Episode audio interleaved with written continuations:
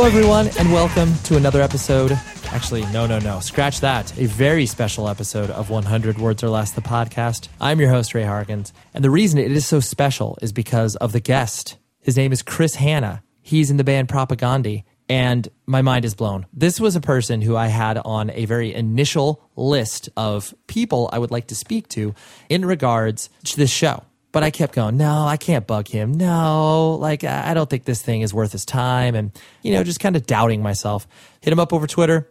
Super nice guy. Was agreed to donate about an hour of his time. I'll gush in a minute about Propagandhi. Oh, so excited. I can't wait to bring this to you. Anyways, but you'll have to wait for, give me a few minutes. So I keep teasing this announcement and I promise it will be coming soon. It's just, it, I, like I said, it's got to be the right time, the right place. It's got to, it, it's a launch, okay? So just give it some time. If you're waiting with bated breath, I apologize, but I imagine most of you are just like, oh yeah, okay, that's fine, no problem. Got to do something fun recently. Was able to sort of uh, turn a little bit of my year around with this event so I was able to get on stage with my old band Taken and do a show with our friends in Saosin who have reunited with their original singer, Anthony Green, a future guest on the podcast. Nice little tease there. Extremely awesome because the last show that we had played, it uh, wasn't that good. And uh, through no one's fault, because, you know, I mean, I understand people may not like us and people may not want to move around and have fun. I get that. That's fine. But this show was like, whew, talk about a breath of fresh air. It was so much fun.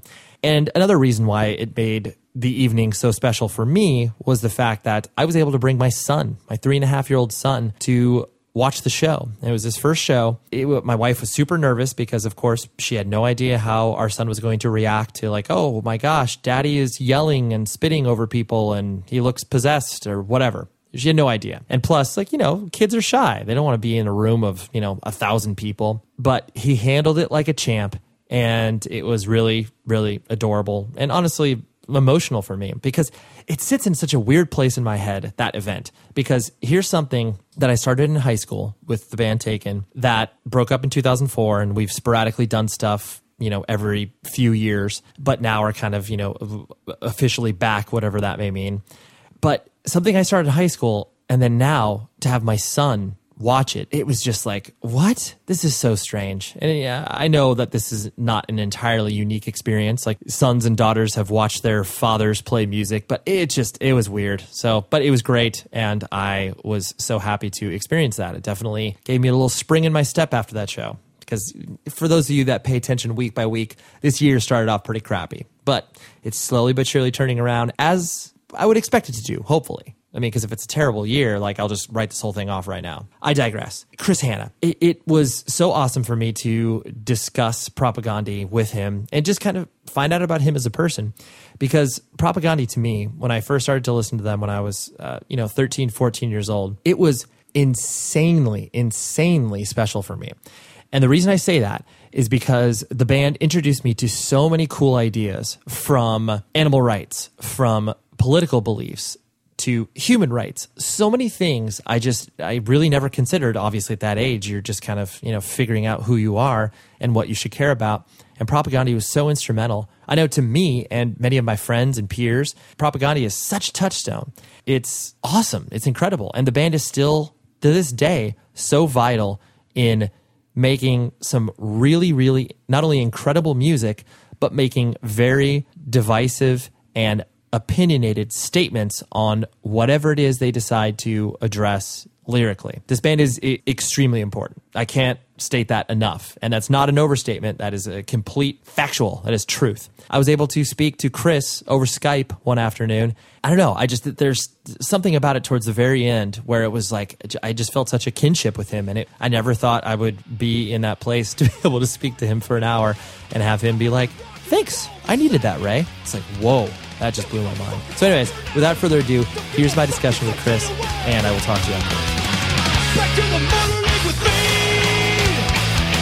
Before I force to face the wrath of a well-defined public Interjection, and then obviously that will uh, lead into uh, different discussions. But the uh, so here I am as a freshman in high school, which is uh, probably like 1996, I want to say. So I, am doing a presentation. I can't remember exactly what or w- what it was about or what the structure was, but basically, you had to play some media. So whether it was a you know recording or or TV show or whatever, and I, I think I was doing something on like political songs in general. And so for whatever reason, here's me going to a Lutheran high school.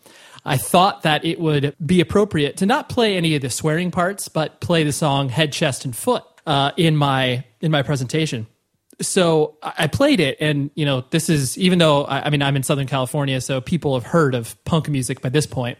It was still like, what the fuck are you doing? Why are you playing this? And then I, I think I quickly played Rage Against the Machine after that as well, which you know bummed people out even more. I I want to believe that my experience was not isolated, and people have told you about random instances where they've used your music in places you would not have ever expected when you wrote that stuff. Do you have any sort of anecdotes of like, oh wow, why did you use my song in a college presentation or something like that? Oh yeah, for sure. I mean, I think if you stick around long enough as a band, somebody's going to reference you in something that you might not even be deserving of. All the way from people's little high school projects, you know, over the course of 20 years too. I mean, there's been some scholarly papers um, people have shared with us in the past, say, seven years. Uh-huh. Um, that actually reference our lyrics. Um, a little compendium coming out that's been co-edited by Chuck D that includes scholarly writings, of, you know, trying to trying to uh, deconstruct some of the lyrics on on some of our older records mm-hmm. uh, for the purposes of you know uh, like in an academic setting. It's it's really strange. Like I, I, barely got out of high school, so it's really strange for me to to see that. But it's it's kind of cool, and and it kind of it rings a bell for me because when I was in high school, I used to you know. I used to submit Megadeth lyrics as a fucking as my own as my own work when I was late for a poetry class or something. You know, I'd submit uh, the P cells lyrics as my own poet poetry. Right, you'd you'd appropriate it for yourself. Yeah, and I would get a B, and I'd be like, "Oh, fucking rights." You're like, yeah. See, this music isn't worthless. Mm-hmm. so the you yourself were you you were born and raised in Canada, correct? Generally, yeah. I was. My dad was uh, was a fighter pilot in the Air Force, so mm. we kind of moved around a lot. We spent a little bit of time in Australia in the 70s, but mostly I was in Western Canada. You're in in Winnipeg right now, correct? I'm in Winnipeg, and most of my um, formative years, I would call them, were spent in uh, just outside of Portage la Prairie, which is an hour from here, uh, on an Air Force base called Southport which is no longer, which has been decommissioned since then. But mm-hmm. that's where um, all of my formative memories and experiences. Uh, that's where I, I, credit them to. Uh, there's so many things to unwrap in the fact that y- you exist in a basically a cultural void because it's no, no, one references. I mean, my experience with Winnipeg is is flying to there to go to somewhere else, like you know, because yeah. it's a cheaper flight. Um, but then there obviously there's been so many you know cool cultural things that have come from there, you know, since obviously with you know you guys Weakerthans and uh, you know Guy Smiley and Burn the Eight Track, you know. Right. Yep. No, but uh, I mean, I presume that that experience of of kind of being in the sort of middle of nowhere felt isolating in many respects. I guess so. I, people don't really think about it when they're here. They don't. Uh, I, maybe you think about it when you when you go on tour and, and you realize, wow, all these cities get all these other bands and all this. You know, Winnipeg doesn't get a lot of stuff coming through, and it never. You know, there was points when it did periodically, but it's also an economically depressed city. Mm-hmm. So to this very day, using the the revival of of uh, the thrash metal scene as just a just an example here, a lot of the bands from the '80s are back together and they and they go play shows, lucrative shows especially to the west of us in the in the provinces that are tar sands oil rich, um, where people uh, make exponentially many more dollars than they do here in Winnipeg, uh, and they they skip over Winnipeg, or some of them might do it as a, as a fuel stop. It it sticks out to people here that everything passes over Winnipeg and goes to the to the places where the money is, right? Right. And so, so you kind of you start doing your own thing. Well, th- that band's not coming here, so let's do it ourselves. You know, no, no one's coming here. Let's just everyone makes their own music um, to some degree. Maybe not now, uh, but at some point, people were really, really Winnipeggers were really, really supportive of, of Winnipeg culture. Mm-hmm. Uh, and I'm thinking specifically of bands, you know, around in, in the '90s. It helped the bands, you know, really develop instead of instead of having to compete with all these unbelievably good international bands monopolizing the the local venue. It was all local bands. So so maybe that was maybe it was a good thing. Yeah, yeah. Well, yeah, you had to obviously create your own because nothing, like you said, nothing was coming there. Yeah. What was your family structure like? Do you have brothers and sisters? And uh, you obviously mentioned your father was a fighter pilot. Did your was your mom like a housewife? Did she just take care of you? Well, she was. She worked too. She was. Uh, she had, she was a travel agent. Oh, okay. And uh, my sister, I have one sister, an older sister. I mean, as far as life on Air Force bases was concerned, I, I look back and I realize how lucky I was that my, you know, my father wasn't abusive to me, my sister, or my mom. You know, given you know how I see that era now and how I see the the families that I spent time with back then, and my father wasn't, uh, he didn't abuse alcohol like many of the other people on the Air Force. I mean, life on an Air Force base is uh, it's uh, there's a lot of structure, but it's also not what it seems. A lot of things are a facade, mm-hmm. and um, and it's can be a stifling life to be on this tiny isolated community where you are expected to do to fulfill certain roles. You know, I don't know. It's t- it's tough now. Some of this I'm projecting. You know, just as yeah, just uh, as a stream of consciousness as you ask me, but. I guess in the back of my mind, I, I remember some very dark times for other people, other families, I also remember some. I mean, my best memories are from then too. My mm-hmm. very best memories of uh, life in a small community. But uh, I guess what I'm saying is, I aside from uh, what would appear on the surface to be a huge ideological divide between my father and I, by the time I was a teenager, I don't have a lot of sob stories with my family. Sure, sure. Well, that's I mean that's that's cool because, like you said, there there is that element of getting swallowed up by uh, obviously a system and feeling like you know, like you said, the only thing you can kind of you know sort of retreat to from you know using your father as an example. Uh, you know, he could have obviously just been like, "Well, I, I hate doing this, but I guess this is service," and uh, well, I guess I'll just turn to drinking or whatever. And like that, there is there's a rampant abuse in regards to that. But obviously, like you said, it's it's better if from the outsider's perspective that no one sees that. I think yeah, a lot of it was taken for granted. The, just the, there's a lot of presumptions made about uh, social life and social social structure in in such a. I mean, it, it's the it's the archetype for a patriarchal society, right? You, you can't really go any farther than uh, Air Force community, a military community in the in the 70s and 80s. It was like it was basically like living in the 50s. You know what I mean? Right. And uh, yeah, that's that's what it was. But it's uh, as a as a as an aside to all this, or as a almost an epilogue to the you know just thinking out loud about me and my dad. My dad was actually turned out to be the person who introduced me to Chris Hedges. You know, my, my dad was at one time a, a fighter pilot in Europe and was part of a, a coalition with with the American Air Force as part of a, a nuclear tactical strike force, and his job would have been to annihilate uh, a city full of civilians somewhere in Eastern Europe in the event of a, uh, a Soviet invasion of mm-hmm. the West. And he was prepared to do it and has stories about being very close to that actually occurring in the 60s.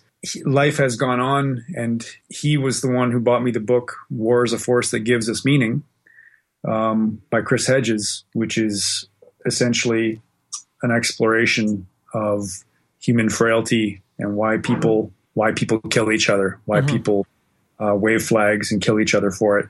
And that was a huge. I mean, Chris Hedges has been very influential in my life since then, and uh, my my ideas have developed from that. And who knew that it would be you know the dad who I referenced in songs, right?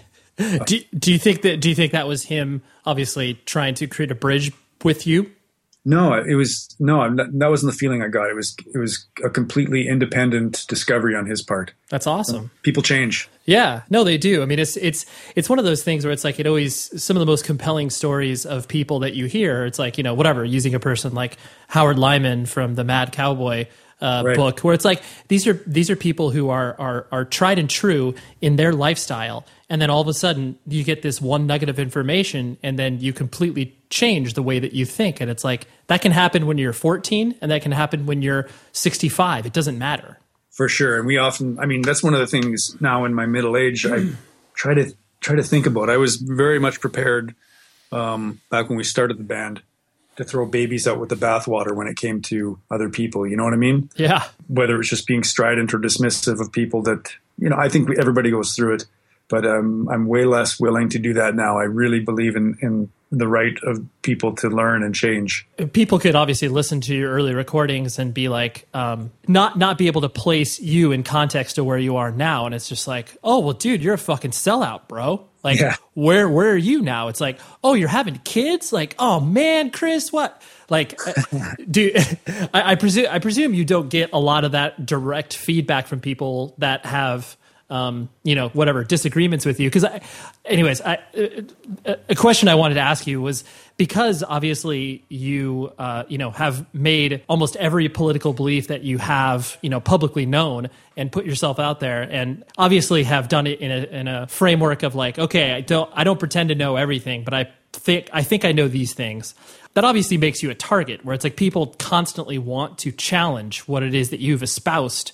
Um, is it is it one of those things where that that in and of itself just gets tiring? Uh, it does, but but it's reasonable. I, th- I think what's what's tiring is that people come to you and, and they think it's it's a new thing they're doing. You know, people when someone's smug to you, it's going to turn you off. But but on the other hand, you know, if I can't stand the heat, I shouldn't have wandered into the kitchen and started telling everybody what I think. You know what I mean?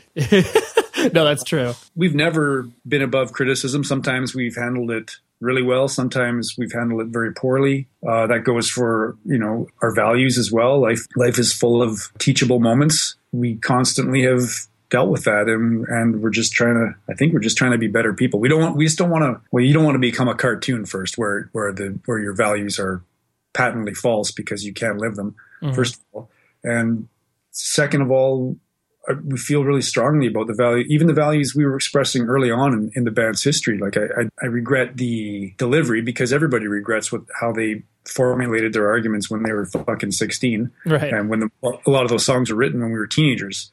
So obviously, the, you you know, it's like looking at a yearbook picture. You oh, please don't look at that. Don't open that and read that. You know, most of the values that we expressed back then, to you know, with with nuance over the years now, uh, I still stand by them, and I want I want to live them out. I don't want to I don't want to be that person who just looks back on, on all of it as youthful folly Yeah. and and dismiss your own history. You know, Yeah, no, I, I think that's a really. It comes through very clear to me in the way that, especially you know, whatever the the press and interviews you've done over the past couple of years, where it's like clearly the band in and of itself has become more and more aggressive, and the metal tendencies that you've always explored in your band have just become more pronounced. And it's funny because obviously the the notion as you get older within independent music is that like oh you're supposed to chill out. Like when are you going to join that indie rock band or whatever? And it's like all you've done has been like nah man like i can't wait to just really dive into this guitar solo that i can put in here. And it, it, it's it's funny because that you know obviously goes back to like you said it's not just some character you're like no this is like literally me expressing myself because i want to still be aggressive yeah, we can't we can't deny that either. That down to a molecular level, we love loud, fast music, and, and yeah, we, we literally can't help it. Right. And um, we we have we have some good, you know, there's some pioneers that have gone before us uh, up up here in Canada that we we kind of you know look up to in that way that have never i mean they have no they have zero profile anywhere else in the world but there's you know some metal bands or punk bands from canada that have never slowed down quote literally or, or metaphorically. And um, that inspires us you know? Yeah that's the that's the blueprint which you can work from.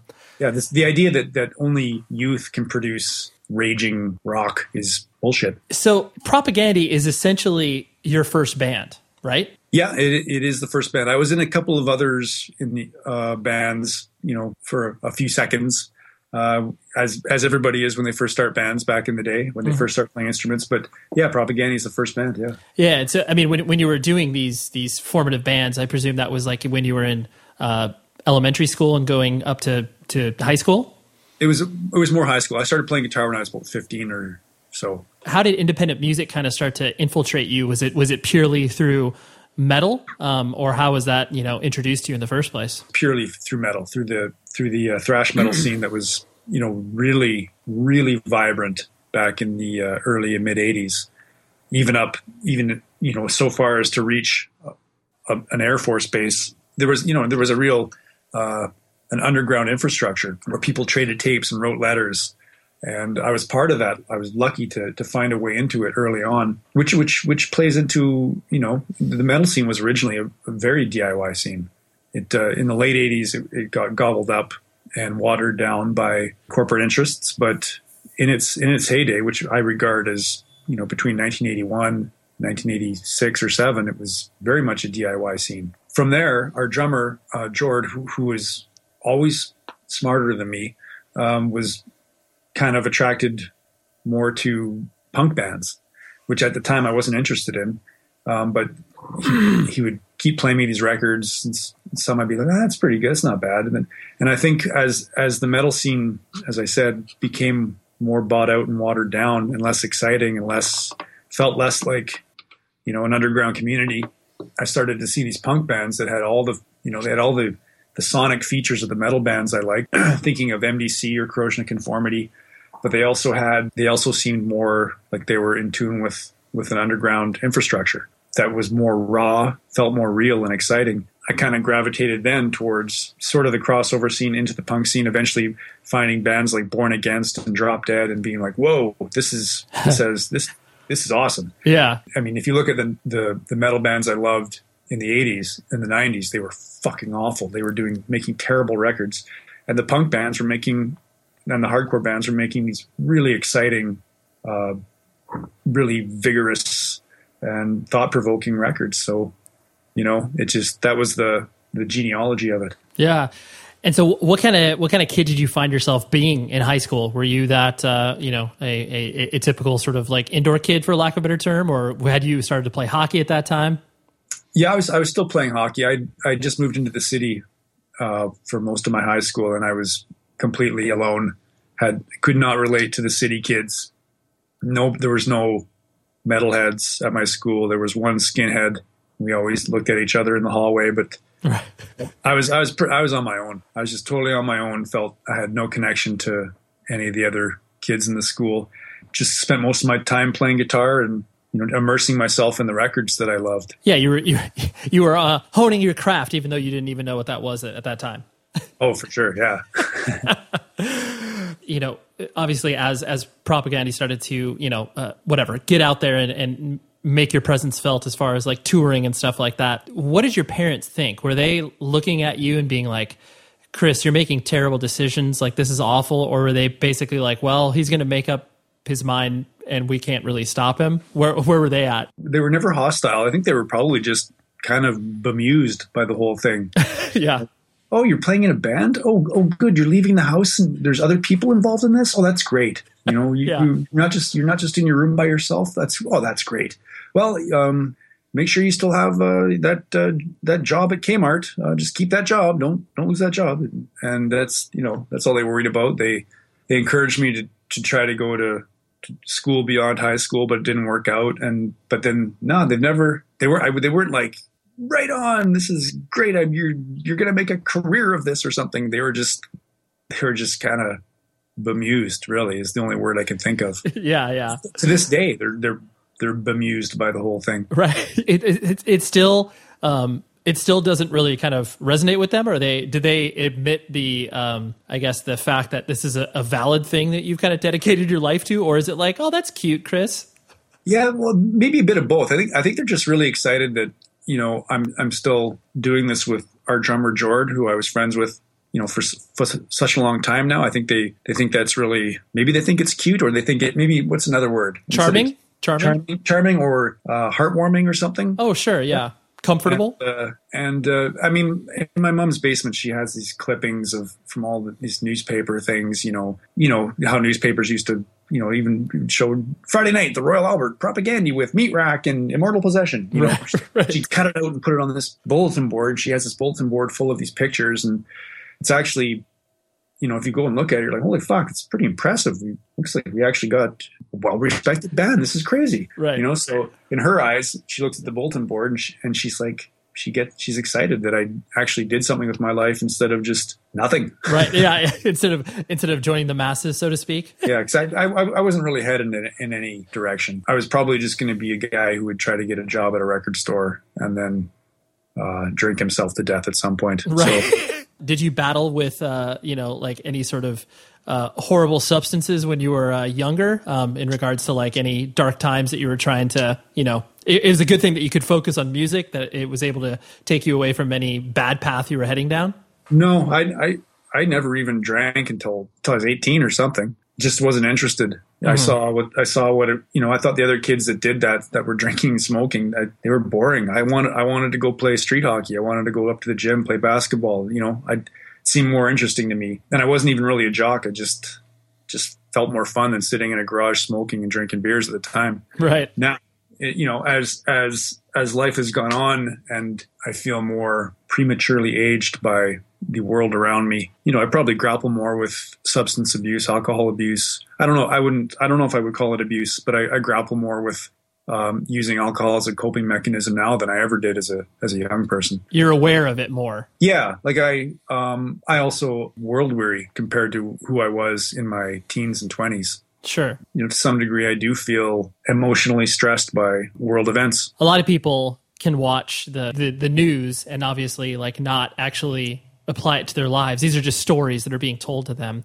Whereas, Yeah. whereas people, you and I, consume these things and are just like, oh, like that. That it's a weight as opposed to yeah, just a simple thing that's on in the background. It's a weight, yeah, and I think just again, not from my family, but from not from my immediate family, but from the kind of neighborhoods I grew up in. The, just the groups of friends, the culture I grew up in. Alcohol was a way people coped, and I'm not immune to uh, being part of the culture around me. So I don't, I, you know, I don't, not out of control, but I, I think about it sometimes. No, well, uh, yeah, I think the the general awareness shows the fact that you're obviously cognizant of it because I mean, head in the sand and not oh, not acknowledging the fact that you know this has existed around you for a long time, and this is like you said, is part of the culture that you've been surrounded by.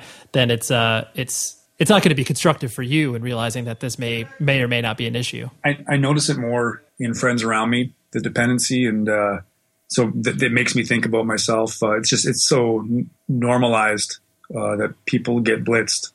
Um, still at this, you know, I'm I'm almost 45. Some of the people I know just still cope like that. Yeah, yeah. Switching gears, uh, you know, referencing like your your your mom's bulletin board and uh, all the clippings that she has around that.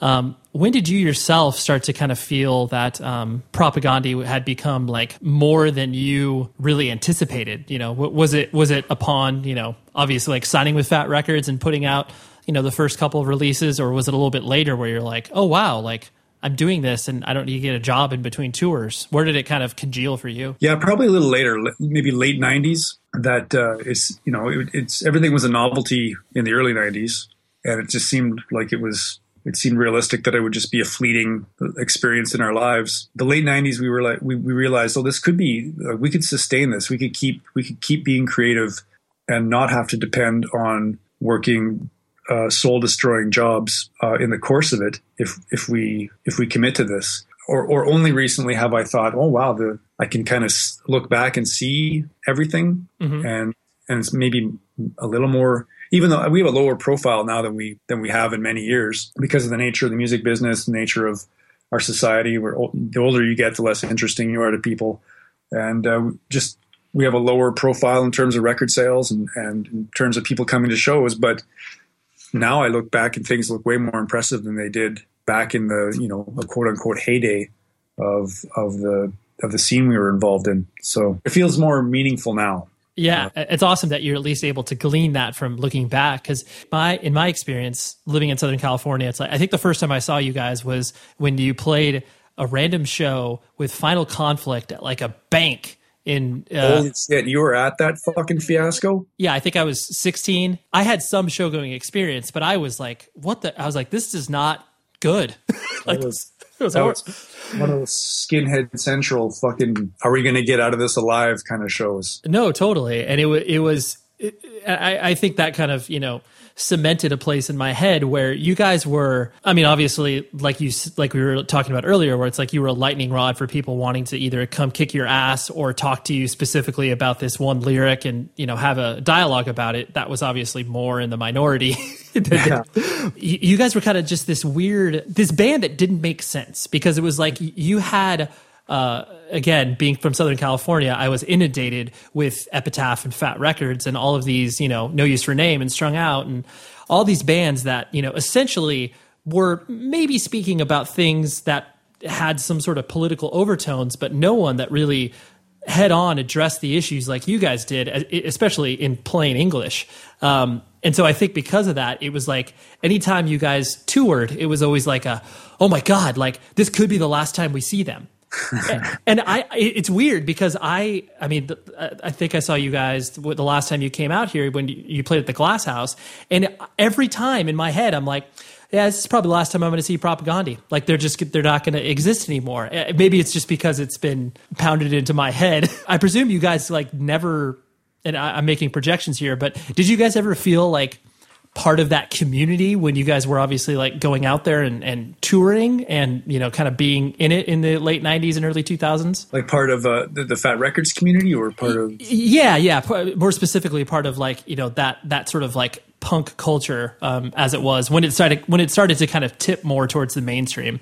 No i think we felt we, i mean we had a really good relationship with the people at the at that record label. Specifically they're great people to us but um, we always felt very isolated, if not alienated, from the the general culture that surrounded that whole scene. And I, and I think I think you could see that in shows like that show at the bank. Most of our shows in Southern California uh, back then were shows where we didn't know if we were going to get out alive of the shows.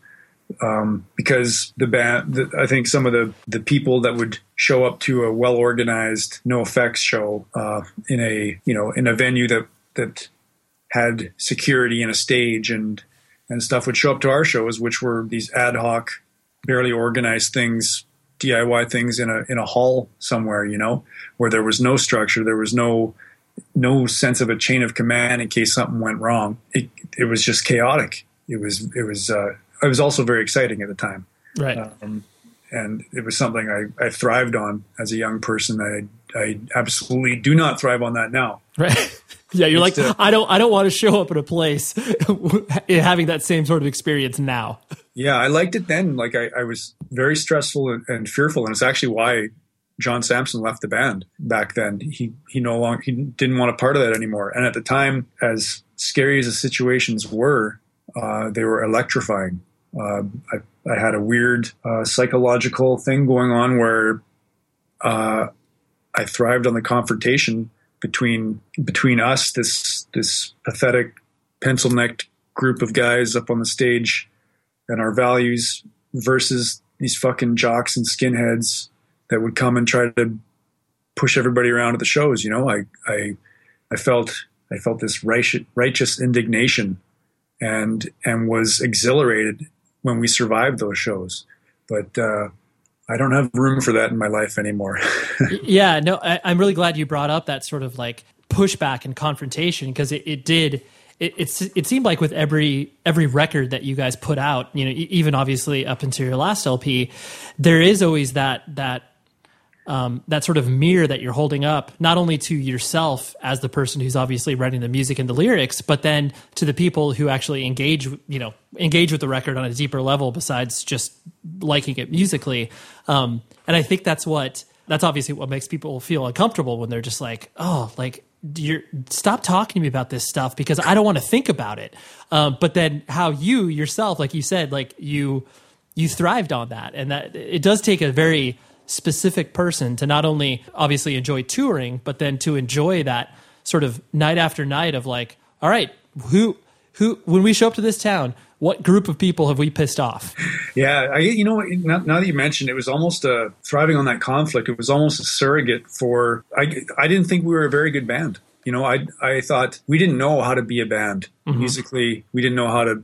You know, we just played these songs and and, and then tore strips off people and tried to antagonize uh, the meatheads in the crowd. But I never felt back then like we were a good band. So that I probably thinking out loud again. Um, it was probably probably I was trying to you know get some you know replace the feeling that a, that a great band, a great live band would have with something else. Right. Yeah, you're like, okay, I know we're not le- we're not legitimately a band, but I think we can serve a purpose here yeah, we can create a spectacle here tonight, people, that you will never forget. Right. And it's true. Like, I mean, if you look, uh, I don't know if you ever heard about the Gilman Street show we played one time. It became a, a bootleg that went around, but it was, we had the entire crowd, entire crowd wanted to kill us at Gilman Street. You know? Right. So now we're don't want to pat myself on the back. We're a fucking great live band now. So the, uh, maybe that's partly why I don't really uh, indulge so much in in that kind of stuff. But also a little more nuance in my life. So right. combination of those things. Yeah, yeah. Um, and so then uh, you also strike me, um, you know, as a person where were you by default because usually people look at the singers of bands as being like, oh, that guy is the sort of business person of the band. Um, did you like by default fill that role, or did you just kind of like, did, you know, did you have an interest in that and kind of trying to like maintain a you know organizational aspect to the band, or was that something that just got thrust on you? No, I zero, zero interest, zero ability. It's it'll be uh, to this day.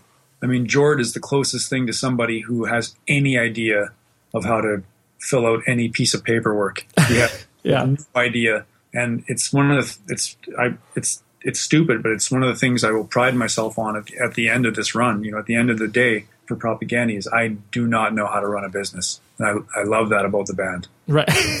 yeah, you're like I know I know how to do something uh, that will sink you, and I know how to Yeah. do I know how to do something Yeah. that will will bring you financial ruin. Yeah, if someone comes to me and asks me a question about uh, the logistics of, of how you run a band, I they might as well go ask a fucking five year old. Tru- truly, I have no clue, and and I I don't mind that at all. I'm almost proud of it, except it's stupid. Right. In hearing hearing certain aspects of of you describing yourself as a person, you you strike me as a very uh, stubborn person. is is that am I correct in that, or is that just uh, Uh, I don't know. I Okay. don't know. uh, Like in, in in what sense? or maybe not stubborn, but you you definitely there, there's a lot of pride in what you are are speaking about. Like you said, you're just like, yeah, this is a sort of badge of honor of being you know com- completely dumb about the way to do a band, but uh, I'm proud of that, and I have a sense of pride. So maybe yeah, maybe stubborn is a bad word, but like uh, y- y- you're prideful, for lack of a better term.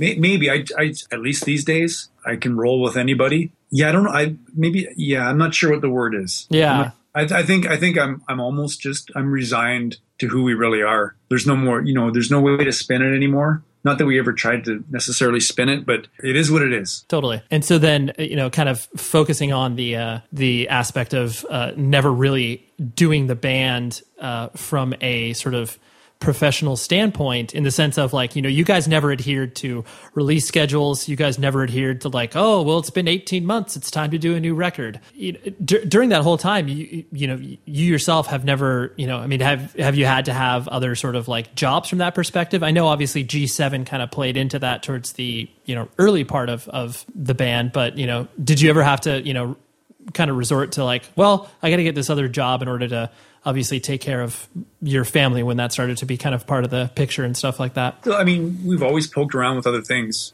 Um, I've done odd audio jobs, you know, for other bands. Jord actually delivers mail in, intermittently. Todd has taught jujitsu intermittently. You know, we there's there's always we're, we're kind of we're dumb, but we're resourceful, right and, and Right. we're also we're also uh, we don't live extravagant lives. We live I mean, we don't spend money on anything, so we have a lot of things going for us for not having to to either push the band in some tacky or insincere way, and and we have zero problem having to take up other work to make ends meet. Like it's there's not I don't we don't feel we're not ashamed of it or disappointed. Well, maybe Jord's a bit disappointed. He doesn't like delivering that mail. But, uh, right other than that, you know, it's it. You know, what are you going to do? You know, everyone's got to Yeah. gotta, gotta pay the rent. of course yeah you got to put it you got you got to put it together um And plus, I mean, we've been. I have to say, we've been incredibly lucky as a band through whatever trickling record sales are left, or through through the the meager tours that we do. Like there, there's still enough people coming out that makes it worthwhile. Like economically, not just spiritually, but economically. Yeah. Well, I, and I think uh, I'm glad you brought that up because it is interesting for me uh, watching. I mean, since I've seen you guys basically on every you know new record you've put out, it, it is really weird to see. To me, it, it's weird to see people pick up on you guys obviously later in your your career because in all, I mean, your music is challenging. Like picking up your you know your your last two LPs, it's definitely not one of those things where it's like, oh, this is catchy. Like there are catchy moments to it, but it's like you know if you're looking at your musical career, obviously it's like you look at your earlier stuff and it's like, oh, anybody can kind of get into that quote unquote. But it, it, it's you, you still do see this sort of uh, younger fan base that that kind of tends to come out. Uh, does it does it surprise you when you show up to a, a show and you're like, oh wow, like they're we're not pulling the thirty to forty year olds like we always do. I gen- I generally look out and I do see the thirty and forty year olds, but I'm always I always do see you know a few of the younger people there, and I'm stoked and appreciative of it because I, like like you say, like with our band, we haven't made it easy for people, despite ha- having over the course of our history is essentially having insulted the core values of every single per- person on the planet at some point or another. Um, we, we we've never given anybody you know something to hang their hat on. The record, each record sounds different, and that's that is suicide. You know, from a commercial standpoint, if people can't depend on you to sound similar to something that really satisfied them before, not a business plan that people recommend, but it's it's also it's artistic integrity, I guess. It's, uh, it's just it's just what we do. It's what we like, and you know we're not a we're not a. The problem I think for us is we're not a metal band. We're not a punk band in other people's eyes. You know what I mean? Yeah. And that makes it harder for them to you know oh, I'm into punk, so I like Propagandhi. You know I'm into metal. I like like metalheads don't like us. Punks don't like us. Uh, some weird grouping of thirty to forty year old guys in in uh, professional sports baseball hats seem to like us generally. You know what I mean? yeah, no, for sure.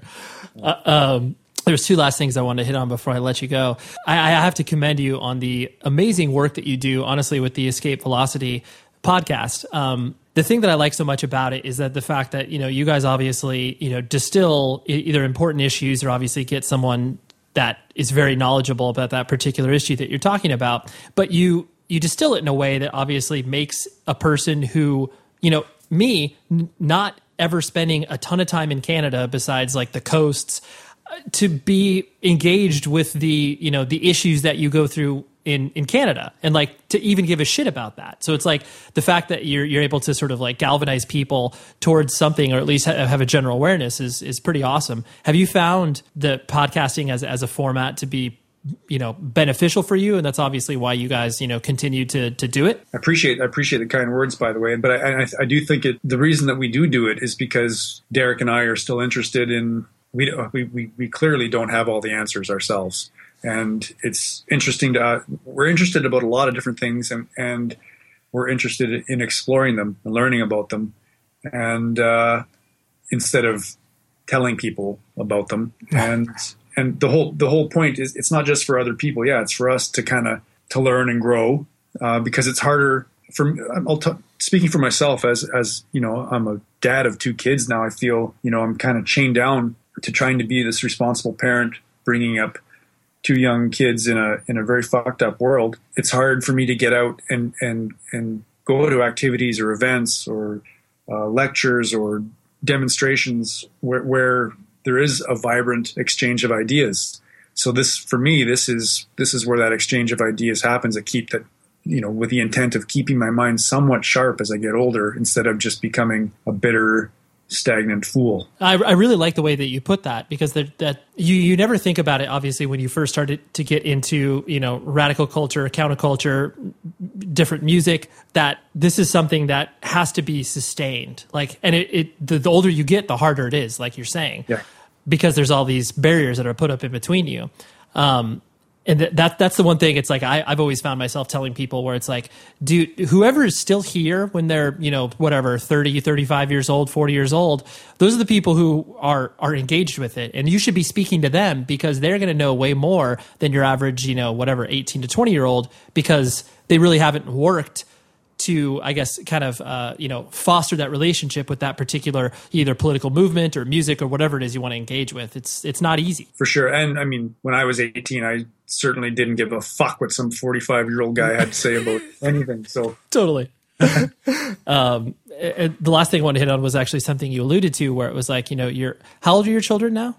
Uh, one one of them is one year old and one of them is five. Yeah, you're you're in the middle of it, man. I have a I have a I have a three and a half year old, so we're we're and something that I often you know I mean I'm I'm 34, so I'm I'm a bit younger than you, but I, we I think that we probably still have these same uh, principles in our head in regards to the way that we are uh, trying to influence a, obviously a younger generation and our own offspring from that perspective. Is it weird to like reconcile these ideas of like okay, these are the traditional ideas of of what you know a, a father has to be and a father has to do versus what your own experience was of of the you know the, the quote unquote rebellion that you went through when you were obviously getting into you know punk and hardcore and metal and all that sort of stuff. I guess a simpler way to distill it is I'm always looking ahead at being like, all right, what is my son going to do to bum me out? What is he gonna, what is he going to bring home that I'm either going to not understand? Like it, it just and honestly, it's like that it, in many respects it causes anxiety because I'm like using an example, like if he came home when he was 14 and was like super into Insane Clown Posse and he was a juggalo, while that is a you know a bummer in some respects, I'll understand it. I know where that culture comes from. So it's like I don't know if there's any of those thought processes that are going around in your head as a father where it's like, oh man, like I know they're going to have to rebel, but what are they going to do? It's it's funny. I I I kind of have a, a similar anxiety, but it's it's what has happened for me is that uh, intellectually I've always thought, you know, you know, walking down the street, see some, you know, haggard younger guy who looks older than he should, sort of dressed in insane clown posse type of stuff, for example, since we're talking about that, you know, it's like walk by him and kind of, you know, snicker to yourself. Like, oh, what a fool. I think I, I'm not sure I really ever did that. Our culture does that.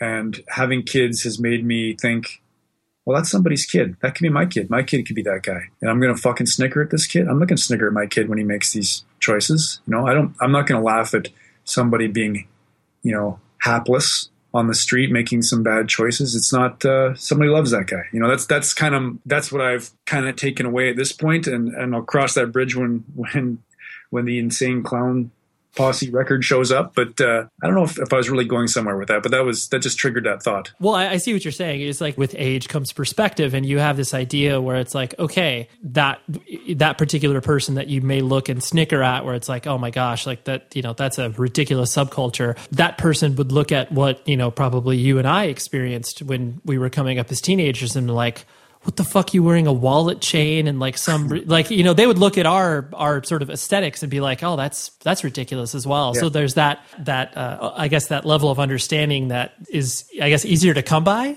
as yeah. you as you get older i guess yeah and and i mean you and i both know when our kids make even you know bad life decisions we're going to love them to death. We, we won't be able to help it. Regardless of whatever it is that they're doing to rebel like even if it's maddening.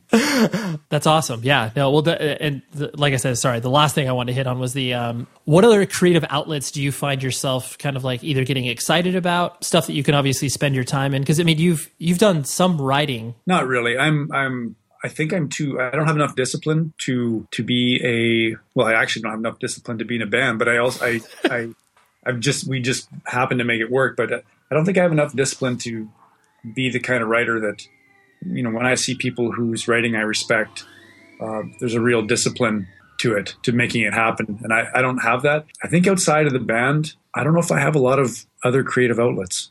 I think I think I've, I've never been really an artistic or musical person. I just kind of fell into it, and I think uh, you know, I I think hockey is my other outlet in my life, right. playing hockey.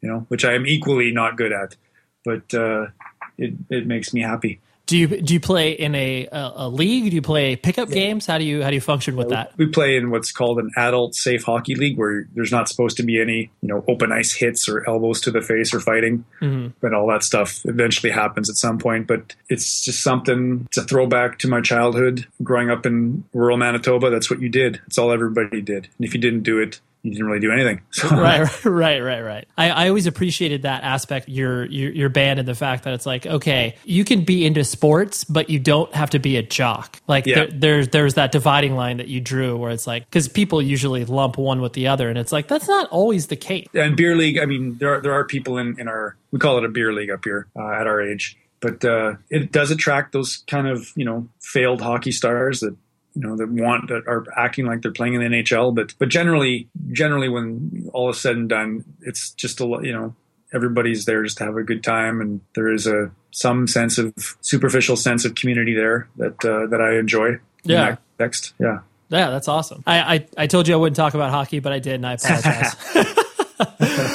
Well, I really, really appreciate this conversation, Chris. I uh, it's, it's it was a long time for me coming, and I was uh, I was glad you were able to communicate over Twitter to set this up. uh, cheers, Ray. I really appreciated talking to you today too. I think I needed to appreciate that. Uh, that I, I'm glad we serve a function for one another. So there was that. Yeah, like I said, it's I'm still thinking about that conversation, even though I had it honestly a few months ago. Just listen to Propagandhi. Let your mind be blown by the music, by the message, by everything that the band. They're they're a total package. Let me just put it that way, okay? I, I'm eternally grateful to Chris for having this conversation. If you are new to the show, hop into the archive, listen to some other interviews, because if you like this, then you probably would like guests I've had. And visit 100wordspodcast.com, sign up for the email list on the right side of the page. And the producer for this show, as always, is Tom Richfield, my dude. And until next week, be safe, everybody.